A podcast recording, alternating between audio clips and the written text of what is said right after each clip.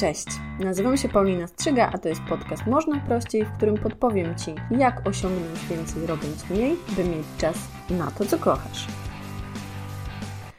W dzisiejszym odcinku porozmawiamy sobie troszeczkę o tym, co robimy, żeby zabić naszą produktywność, czyli 15 sposobów na jej zabicie. I tak naprawdę bardzo często nie zdajemy sobie sprawy z tego, że sobie sami utrudniamy zadania, ich realizację i wymyślamy sposoby, które tak naprawdę nam przeszkadzają. Jest takie zjawisko w psychologii, które się nazywa samoutrudnianiem i ono ma miejsce wtedy, kiedy na przykład mamy egzamin i dzień przed zaczynamy sprzątać. Na pewno to znacie, bo jest to bardzo popularne zjawisko, z którego chyba nawet powstało parę memów. Pierwszy powód to zajmowanie się się oczywiście zbyt wieloma rzeczami naraz. Są rzeczy, które można robić równocześnie, jak na przykład słuchanie audiobooków w trakcie prasowania, ponieważ prasowanie nie jest czynnością, która wymaga y, dodatkowej uwagi czy jakiegoś poziomu koncentracji. Natomiast są rzeczy, których nie powinniśmy robić równocześnie. I to jest tak, że wydaje nam się na przykład, że możemy oglądać telewizję przy wykonywaniu innej czynności, albo jakiś filmik motywacyjny, albo konferencję TED, a się okazuje, że bardzo duże rzeczy, które wykonujemy, wymagają takiej samej uwagi. Były prowadzone prowadzone badanie nad multitaskingiem, czyli wykonywaniem wielu rzeczy równocześnie, i okazuje się, że wcale nie jest to skuteczne.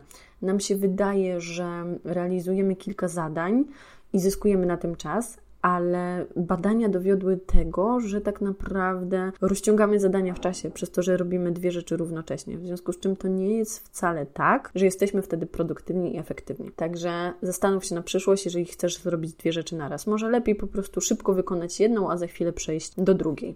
Druga rzecz nie usuwasz rozpraszaczy ze swojego otoczenia. Czym są rozpraszacze? To oczywiście rzeczy, które odciągają Twoją uwagę. Nie powinnaś, nie powinieneś siedzieć przed wielkim plakatem, na którym jest dużo elementów w trakcie pracy. Nie powinieneś mieć telefonu obok siebie zwróconego ekranem w Twoją stronę, tak żeby cały czas sprawdzać ten telefon, sprawdzać, czy przyszło jakieś SMS albo czy ktoś próbował się do nas dodzwonić. Usuwamy takie rozpraszacze ze swojego otoczenia. Na biurku nie powinno się znajdować zbyt wiele rzeczy, bo to też tak naprawdę odwraca naszą uwagę. Trzecia rzecz. Wciąż dajesz się złapać w pułapki zjadaczy czasu. Czym są zjadacze czasu? Są takie serwisy, które zostały stworzone tylko po to, żeby je cały czas scrollować. Są to mistrzowie, są to de demotywatory, Zupa, Pinterest. To są aplikacje, w które jak wejdziesz, czy tam serwisy, w które jak wejdziesz, to zostaniesz tam na długie godziny i nawet nie zauważysz tego, że ten czas upłynął. Punkt czwarty. Próbujesz być perfekcjonistą. A jak myślisz, do czego prowadzi perfekcjonizm? No, perfekcjonizm prowadzi do tego, że nie wykonujesz zadań, które powinny być zrealizowane, bo cały czas próbujesz poprawiać wersję. I tak naprawdę lepiej jest zrobić zadanie yy, i wykonać je, może nie w pełni doskonale, ale wykonać je, niż tak naprawdę dążyć do tego, żeby produkt czy tam finał tej naszej pracy był perfekcyjny. Wiesz dlaczego? Bo ten perfekcjonizm jest perfekcjonizmem tylko dla ciebie. To ty wymyślasz sobie zestaw cech, który twoim zdaniem dana rzecz powinna posiadać tylko ty się nimi katujesz, jeżeli nie zostaną spełnione. A osoba stojąca obok, gdzieś tam z boku przyglądająca się Twojej pracy, zadowoli się już wcześniejszym efektem. W związku z czym zastanów się parę razy, czy na pewno dążysz do tego, żeby Twój produkt był idealny, czy żeby był wykonany. Lepsze, czyli właśnie udoskonalone, często zajmuje nam czas i zmusza do tego, żeby wkładać niepotrzebny wysiłek w efekt, który już by nas zadowolił. Poza tym perfekcjonizm jest często bardzo mocno hamujący, bo przez to dążenie do doskonałości wielu rzeczy po prostu nie robimy. Nie publikujemy wpisów, bo wiecznie je poprawiamy. Nie dzielimy się swoją twórczością, bo wiecznie ją poprawiamy. Wiesz jak to jest? Zawsze możesz zrobić lepszy rysunek albo napisać lepszy wiersz, ale to też nie chodzi o to, żeby w kółko pracować nad jednym wierszem czy jednym rysunkiem, tylko żeby się rozwijać. A żeby się rozwijać, musisz doskonalić swoje umiejętności, czyli kończyć projekt i robić kolejny. Dobra, punkt piąty to to, że pracujesz z rywami i nie masz określonej rutyny pracy. I ja Ci powiem, że to jest największy błąd, ponieważ nasz mózg uwielbia pewne schematy i rytuały. I na przykład w momencie, w którym nauczysz swój mózg, że trzy razy w tygodniu między 17 a 18 uczysz się języka włoskiego, angielskiego, niemieckiego, to on w momencie, w którym ta godzina będzie się zbliżać, sam będzie przechodzić w tryb nauki, jak działa mózg. Wchodzi w rytuały, schematy, uwielbia je, bo jest to dla niego coś znanego, zrozumiałego, przyjemnego. W związku z czym, jeżeli chcesz wypracować sobie sposób pracy, to stwórz sobie rytuał przejścia. Nie rób czegoś takiego, że och, teraz mam godzinę, no to popracuję nad wielkim projektem. No jasne, jeżeli masz taką sytuację, że wyrywasz te godziny w bloku w ciągu dnia, no to nie masz innego wyjścia, ale dużo lepiej by było ustalić na przykład to, że między 16 a 17 pracujesz nad jakimś swoim prywatnym projektem, albo między 17 a 18 piszesz wpis. Ja na przykład mam tak, e, i zresztą bardzo wielu blogerów mm, stosuje tą zasadę, że wyznaczają sobie określony dzień tygodnia na wykonanie dużego zadania. I na przykład ja zawsze w poniedziałki piszę pisy na najbliższe 2-3 tygodnie. To oczywiście zależy od tego, czy mam wenę, czy mi się chce, czy mam pomysł, ale najczęściej jest tak, że poniedziałek jest tym dniem takim, kiedy siadam, mobilizuję się i piszę wpis jeden za drugim. Albo opracowuję sobie materiały do wpisu. W związku z czym jest to super sposób na to, żeby e, wejść w taki tryb pracy. Przygotuj swój mózg na to, wymyśl sobie rytuał. Bardzo mi się podobają rytuały przejścia w tryb, w tryb pracy, są osoby, które na przykład y, ubierają się, jeżeli pracują w domu, ubierają się tak, jakby wychodziły gdzieś na zewnątrz, robią spacer wokół bloku, wchodzą do mieszkania i siadają y, przy biurku, tak jakby były w biurze, albo na przykład zakładają buty. Mimo tego, że pracują w domu, zakładają buty, bo wtedy czują się właśnie tak, y, raz, że bardziej jakoś tak odświętnie, tak zmobilizowane, a dwa, tak jakby były gdzieś właśnie w innym miejscu. No bo raczej w pracy nie chodzisz w kapciach. Tak mi się wydaje. Punkt szósty podstawowy błąd. Bierzesz na siebie wszystko, nie delegujesz zadań, czyli nie oddajesz nikomu e, tego, co, co powinnaś. I tu są takie dwie rzeczy. Po pierwsze, kobiety mają skłonność do takiego brania na siebie wszystkiego, z racji tego, że po prostu no uważają, że świat się zawali, jeżeli nie będą zajmować się domem, dzieckiem, mężem, dbać o posiłki, sprzątanie jeszcze o swój rozwój osobisty. To jest w ogóle dramat, bo okazuje się, że jedna osoba w domu jest odpowiedzialna za wszystko i tfu, tfu, coś się stanie i okazuje się, że to domowe funkcjonowanie po prostu pada na łeb na szyję, legnie w gruzach. Nie może być tak, że jedna osoba w domu jest odpowiedzialna za wszystko. Po prostu jest to niezdrowy system. Zmień go, koniecznie. Ja wiem, że to jest wygodne, bardzo często jest wygodne również dla tej drugiej połówki, która nie musi mieć tego wszystkiego na głowie, ale naprawdę nic się nie stanie, nie będziesz złą matką, nie będziesz złym ojcem, jeżeli się podzielicie porówno obowiązkami. Pamiętaj o tym, że osoba, która bierze na siebie wszystko, bardzo często ma właśnie takie poczucie, że ona jest najlepsza i wszystko musi wykonać, e, wykonać najlepiej, i jeżeli komukolwiek zleci to zadanie, to ten ktoś jest pierniczy. A to nie jest prawda. Bardzo dużo zadań nie wymaga tak naprawdę takiego wielkiego nakładu, jak nam się wydaje. Czy zrobić lepiej pranie od kogoś innego? czy lepiej pozmywasz? No może pozmywasz lepiej, bo ktoś ma mniejsze doświadczenie, tak? Mniej smug zostawi. Ale czy w efekcie finalnym to się naprawdę liczy? W sensie, czy będzie jedna smuga więcej, czy mniej? Albo czy ktoś lepiej pokroi mozzarellę? Jak się zaczęłam spotykać z moim mężem, zaprosił mnie kiedyś na obiad i ten, i ten obiad robił sam. Pamiętam, jak go troszeczkę tam instruowałam, bo pierwszy raz robił spaghetti. Powiedziałam, że fajnie by było skroić ser, y, kosteczkę, taką malutką, drobniutką kosteczkę. I mój mąż kupił blok sera, taki duży blok, i pokroił go w kostki, ale takie wielkości kostki do grania. Wrzucił to do sosu, to się nie rozpuściło i mieliśmy takie bryły w sosie. Kolejnym razem, jak powiedziałam mu, żeby skroił właśnie mozzarellę na sałatkę, to był tak przyjęty tym pierwszym doświadczeniem, tym, że wtedy pokroił to, tą kostkę tak bardzo grubo, że mozzarellę, która powinna mieć tak naprawdę większe kawałki w sałatce, pokroił tak drobniutko, takie ociupinki z niej zrobił. Także no można tak, można tak. I teraz pytanie, czy naprawdę warto zabierać mężowi krojenie sera tylko dlatego, że nie kroi go tak, jak ty byś chciała? No nie. Ale wracając do tego delegowania zadań, nie wszystko może być na twojej głowie i nie wszystko powinno być na twojej głowie, w związku z czym odpuszczaj. Są, jest bardzo dużo rzeczy, które możesz przekazać komuś innemu, które ktoś może zrobić dla ciebie i sobie wykalkuluj, bo często się okazuje, że czas, który na nie przeznaczasz, może być przeznaczony tak naprawdę na zarabianie pieniędzy. Punkt siódmy. Jesteś przeciążona informacjami i wyszukujesz ich coraz więcej, a tak naprawdę decyzje podejmuje się bardzo szybko, bez posiadania zbyt dużej ilości informacji. Mówiłam o tym zjawisku nieraz. Nasz mózg uwielbia mieć nieduży wybór. My gubimy się, jeżeli mamy więcej niż trzy opcje, zastanawiamy się, analizujemy i wcale nie podejmujemy dobrej decyzji. Co więcej, jeżeli wybieramy na przykład spośród pięciu opcji, to kończy się tak, że jesteśmy tymi opcjami załamani i ostatecznie ciężko nam jest coś wybrać i bardzo często tej decyzji w ogóle nie podejmujemy. Albo jak już podejmiemy, to żałujemy i chcielibyśmy ją cofnąć. Także zawsze zostawiaj sobie dwie, trzy opcje, uzyskaj tylko szybki brief, przegląd informacji, bo tak naprawdę większość decyzji w naszym życiu nie wymaga większego zastanowienia. Nam się tylko wydaje. Kiedy decydujesz się na dziecko, to nie jest tak, że zbierasz informacje i, analizujesz za i przeciw, bo raczej tak intuicyjnie od środka podejmujesz decyzję. Gdy chcesz zmienić pracę, nie spisujesz listy plusów i minusów, chociaż znam osoby, które to robią, i takie tabele zazwyczaj nic nie wnoszą w ich życie, poza tym, że często dochodzą do wniosku, że najważniejszym punktem jest to, że bardzo źle się czują w tym miejscu pracy i to jest powód, dla którego ją zmieniają. Nie ta długa lista punktów za i przeciw. Często jest tak, że punkt za na przykład zarobki wstrzymują ich z tą decyzją, ale oni bardzo dobrze wiedzą, co mają zrobić i nie potrzebują zbierać nie wiadomo ile informacji. I większość decyzji w Twoim życiu tak naprawdę nie wymaga głębszego zastanowienia, nie wymaga nie wiadomo jakich analiz. I teraz tak, punkt ósmy za który pewnie zostanę zjechana, ale taka jest prawda. Zbierasz długą listę mało istotnych rzeczy do zrobienia i po prostu ją tylko wydłużasz i nie robisz tego, co jest ważne, tylko wszystko, co sobie zapisujesz. I dlaczego to jest dramatem? To jest taki przykład z mojego życia, po raz kolejny. Jak zostałam matką i się okazało, że moja doba nie da się wyciągnąć, wydłużyć i że na przykład często plan Oli bardzo mocno zaburza mój plan na dany dzień i ja się muszę do niego dostosowywać i to, że wymyśliłam sobie trzy rzeczy na dany dzień często nie są zrealizowane, to jest to taka rzecz, która w matkach, generalnie w rodzicach budzi ogromną frustrację, bo chcielibyśmy zrobić dużo, a kończy się na tym, że, że nie możemy, bo po prostu mamy dziecko i to dziecko zaburza nam te plany. I tak po prostu jest, kiedy masz dziecko. I pogódź się z tym. I nie wymyślaj jakichś magicznych metod, bo, bo to nie ma sensu i tylko prowadzi do frustracji. Jakiś czas temu y, podzieliłam się z koleżanką tym, że ja stosuję taki system, że biorę sobie trzy duże rzeczy, takie duże, duże rzeczy na dany tydzień i staram się je zrealizować do piątku. Sobota i niedziela są dla mnie takim buforem, że jeszcze mam czas na to, żeby to zrobić, ale jak tego nie zrobię, to nic się nie... Ogólnie zakładam, że no jeżeli nie udało mi się zrobić, ja jestem raczej osobą, która się mobilizuje i działa, to znak, że pojawiły się takie przeszkody, że naprawdę nie mogłam tego zrobić. Nie przeżywam tego, nie analizuję, nie płaczę nad tym. Po prostu się z tym godzę i staram się wyznaczyć te cele na następny tydzień. Natomiast rozmawiając z moją koleżanką, ona powiedziała, też, też była w sytuacji, w której miała dziecko i ona powiedziała, że trzy cele na tydzień?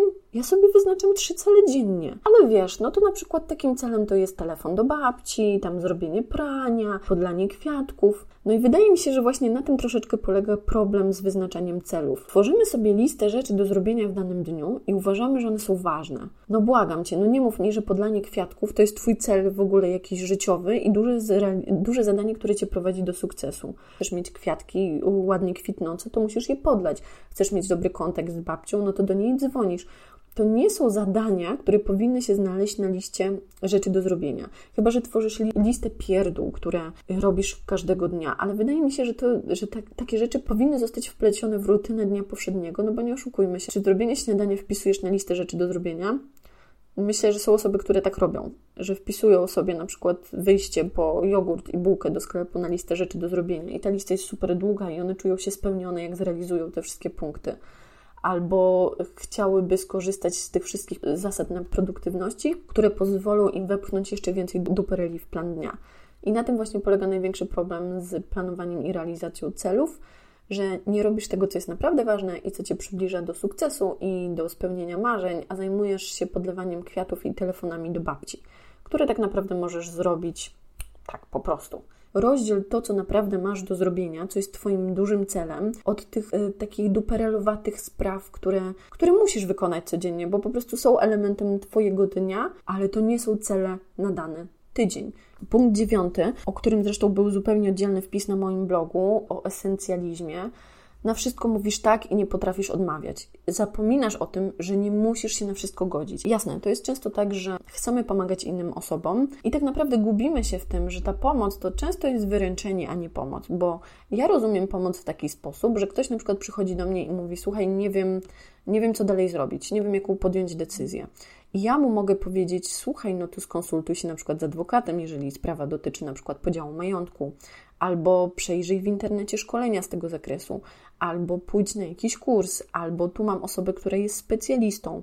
Ale pomoc nie oznacza w takim wypadku tego, że ja idę za tą osobę do adwokata, albo ja oglądam konferencję TED, a później udzielam tej osobie wskazówek. Pomoc oznacza w takim wypadku to, że dzielę się taką podpowiedzią, co ta osoba może zrobić, nie wyręczam tej osoby. Natomiast my bardzo często bierzemy na siebie pomoc jako właśnie wykonanie czegoś, co ta osoba powinna zrobić.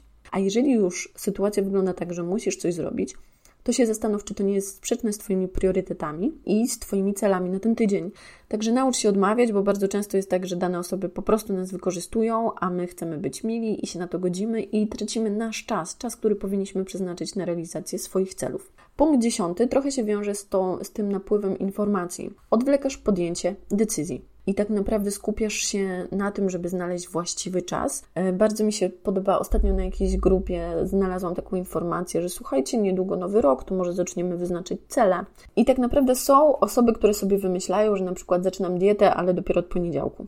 A możesz zacząć dzisiaj. Nikt nie powiedział, że musisz e, zacząć od poniedziałku. Wracając do tej myśli, była jedna osoba na forum, która powiedziała, że ona nie czeka na nowy rok, bo to jest umowna data i ta data jest bez sensu i ona zaczyna realizację celów już teraz. Ona nie będzie czekać do nowego roku. I super, ja bardzo pochwalam taką postawę. Uważam, że też do takiej zmiany trzeba się przygotować. I tu przechodzimy do takiego, do kolejnego punktu, punktu 12, czyli za dużo czasu poświęcasz na planowanie. Większość rzeczy nie wymaga nie wiadomo jakiego przygotowania. Bo na przykład, jeżeli chcesz zdać egzamin na prawo jazdy, to masz zaledwie parę punktów. Znajdujesz właściwą szkołę jazdy, zapisujesz się, dokonujesz opłaty, chodzisz na jazdę, zdajesz teorię, zdajesz egzamin. Planowanie na etapie, w którym masz iść się po prostu zapisać na kurs i już w tym momencie planujesz milion innych rzeczy, które nie wiesz, czy będą ci w ogóle potrzebne, jest marnowaniem czasu. Ty się zastanów po prostu, jaki tak naprawdę cel chcesz zrealizować, bo często jest tak, że wybieramy sobie bardzo złe cele. To znaczy, nam się wydaje, że, że wybieramy właściwie, a okazuje się, że cel jest tak naprawdę inny. Tam ostatnio o przykładzie mężczyzny, który postanowił założyć firmę zajmującą się renowacją mebli. I wiesz, co było jego celem? Jego celem nie było rzucenie swojej pracy na etacie, i jego celem nie było rozreklamowanie się w internecie, jego celem nie było nawet odnawianie mebli codziennie. Jego celem było zarabianie z tej czynności, tylko po to, żeby mógł ją dalej wykonywać. Umysłowienie sobie tego, co jest tak naprawdę naszym najwyższym, najważniejszym celem, pozwala nam rozplanować kroki, ale też nie poświęcajmy nie wiadomo ile czasu na planowanie. Tak jak mówię, są pewne sytuacje, pewne rzeczy, które musisz wykonać, a dopiero później możesz tak naprawdę skupić się na głębszym planowaniu. Większość rzeczy nie wymaga nie wiadomo jakiego planowania. Jeżeli postanawiasz, że założysz bloga, jakie rzeczy musisz zrobić? Musisz kupić domenę, wymyślić nazwę, wgrać tam WordPressa i zacząć publikować. Zastanawianie się tygodniami, czy założyć bloga, czy nie, zaplanować, jak będzie wyglądać logo, zaplanować kolejność wpisów albo tematyk. To jest wszystko coś, na co tracisz czas, bo tak naprawdę będziesz myśleć, myśleć, myśleć i poza planowaniem nic z tego nie wyjdzie. Punkt 13. Nie robisz sobie przerw. Ja mówiłam o tym i to wielokrotnie powtarzam, powtarzam, że siła woli odnawia się w trakcie przerw. E, pracujemy tylko w blokach. Mm, jesteśmy w stanie skupić się tak naprawdę przez półtorej godziny, a później mózg musi odpocząć. W związku z czym e, no, musimy wyznaczyć sobie te, te przerwy po to tylko, żeby naładować e, akumulatory i przystąpić do działania. Bo ja też sama widzę po sobie, że tak jak mam właśnie poniedziałek, w którym piszę posty na, na dłuższy czas, ja mam tak, że we wtorek to mi się robi ble, jak pomyślę o tym, że mam coś napisać. A przecież nie tylko blogiem człowiek żyje, tak? Są jeszcze treści na Instagrama, na Facebooka i tak dalej, i tak. Jest dużo rzeczy, które chciałabym napisać. Trzeba robić sobie przerwę tylko po to, żeby nie tracić tej motywacji do działania. I pamiętajmy o tym, bo po prostu nie jesteśmy maszyną, która potrafi pracować bez końca. Punkt czternasty wiąże się troszeczkę z, z rozpraszaczami i w tym wypadku ja bym chciała jakby podkreślić tylko to, że w kółko sprawdzamy maile albo siedzimy na Facebooku zamiast wykonać zadanie. I na pewno wiesz, a jeżeli nie wiesz, to jest to taka ciekawostka, że Facebook został stworzony tak, żeby nas nie wypuścić ze swoich sidł. Czyli my mamy tam siedzieć i spędzać jak najwięcej czasu i Facebooka nie interesuje, że masz projekt do wykonania. Facebooka nie interesuje, że się z kimś umówiłeś. Facebooka interesuje tylko to, żebyś tam siedział, bo jak będziesz tam siedział, to on będzie na tobie zarabiał, bo on ci wyświetli reklamę, bo ty może w tą reklamę klikniesz, bo ty się zainteresujesz wydarzeniem, które jest płatne, Facebook to maszynka do zarabiania pieniędzy i tak naprawdę skończyły się już czasy, gdzie Facebook jest czymś przydatnym i korzystnym, bo on nawet decyduje o tym, które ci treści wyświetla. Zobacz, że teraz masz wyświetlanie treści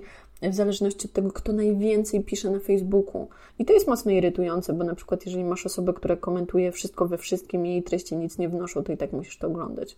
Nie ufaj temu, że wejdziesz na Facebooka na chwilę i szkoda tracić czas na to, żeby scrollować. Wyznacz sobie czas, w którym będziesz scrollować. Ale poukładaną to polajkuj, bo ja wrzucam fajne rzeczy. Dobra, Punkt ostatni. Nie rozwijasz się, nie przyswajasz nowych umiejętności. To jest po prostu, to jest dramat. Jeżeli myślisz, że możesz na przykład pisać bloga i nie nauczyć się obróbki zdjęć, albo pisać bloga i nie nauczyć się technicznych rzeczy, no to jesteś w błędzie. To znaczy, no możesz tak robić, ale to nie jest rozwojowe, to nic nie wnosi, a tak naprawdę należy się rozwijać razem ze swoimi czytelnikami, bo jeżeli szukasz na przykład pracy w dziale IT, to tam rozwój jest czymś normalnym. To jest tak, że stopnie awansu powinny być w każdym zawodzie, żeby nas mobilizować do rozwoju i do poszerzania, pogłębiania wiedzy. Dlaczego? Bo tak naprawdę ułatwiasz sobie wtedy realizację celów, uczysz się metod, które przyspieszają dojście do upragnionych efektów. Robiąc w kółko to samo w ten sam sposób, zaczynasz się po prostu nudzić i ci się odechciewa, tracisz motywację. W związku z czym naprawdę warto się rozwijać, szukać nowych umiejętności, tym samym próbować nowych rzeczy i znaleźć nową pasję. 15 sposobów na zabicie produktywności. Jeszcze raz szybkie podsumowanie. Punkt pierwszy. Zajmujesz się zbyt wieloma rzeczami naraz. Punkt drugi. Nie usuwasz rozpraszaczy ze swojego otoczenia. Punkt trzeci. Wciąż dajesz się złapać w pułapki zjadaczy czasu. Punkt czwarty. Próbujesz być perfekcjonistą. Punkt piąty. Nie masz wypracowanej rutyny pracy i w ogóle dnia powszedniego i próbujesz pracować z rywami. Punkt szósty. Bierzesz na siebie wszystko, nie delegujesz zadań. Punkt siódmy. Jesteś przeciążony informacjami i opcjami, wciąż wyszukujesz więcej zamiast podjąć decyzję. Punkt ósmy. Masz długą listę rzeczy do zrobienia i to są rzeczy duperelkowate. Punkt dziewiąty. Na wszystko mówisz tak, nie potrafisz odmawiać. Punkt dziesiąty. Odwlekasz podjęcie decyzji chociaż to tak naprawdę nie wymaga głębszego zastanowienia. Punkt jedenasty, czekasz na właściwy czas do wykonania danego zadania. Y, punkt 12. Za dużo czasu poświęcasz na planowanie. Pamiętaj, że rzeczy nie wymagają aż tak dużo czasu na planowanie, a na realizację. Punkt 13. Nie robisz sobie przerw. Punkt 14. A jeżeli robisz sobie przerwę, to sprawdzasz maila albo skrolujesz Facebooka. I punkt 15. Nie rozwijasz się, nie przyswajasz nowych umiejętności, ciągle stoisz w miejscu. To wszystko. Zastanów się teraz, siadając do pracy, który z tych punktów tak naprawdę ci tą pracę zabija, wybija cię z niej i który jest samo utrudnianiem. To wszystko w tym odcinku podcastu. Zapraszam na bloga, gdzie znajdziesz więcej wpisów z tematyki produktywności, zarządzania sobą w czasie, realizacji celów i spełniania marzeń, bo w tym akurat jestem bardzo dobra. Ciskam Cię i pozdrawiam gorąco i serdecznie i do usłyszenia w następnym podcaście. Pa, pa!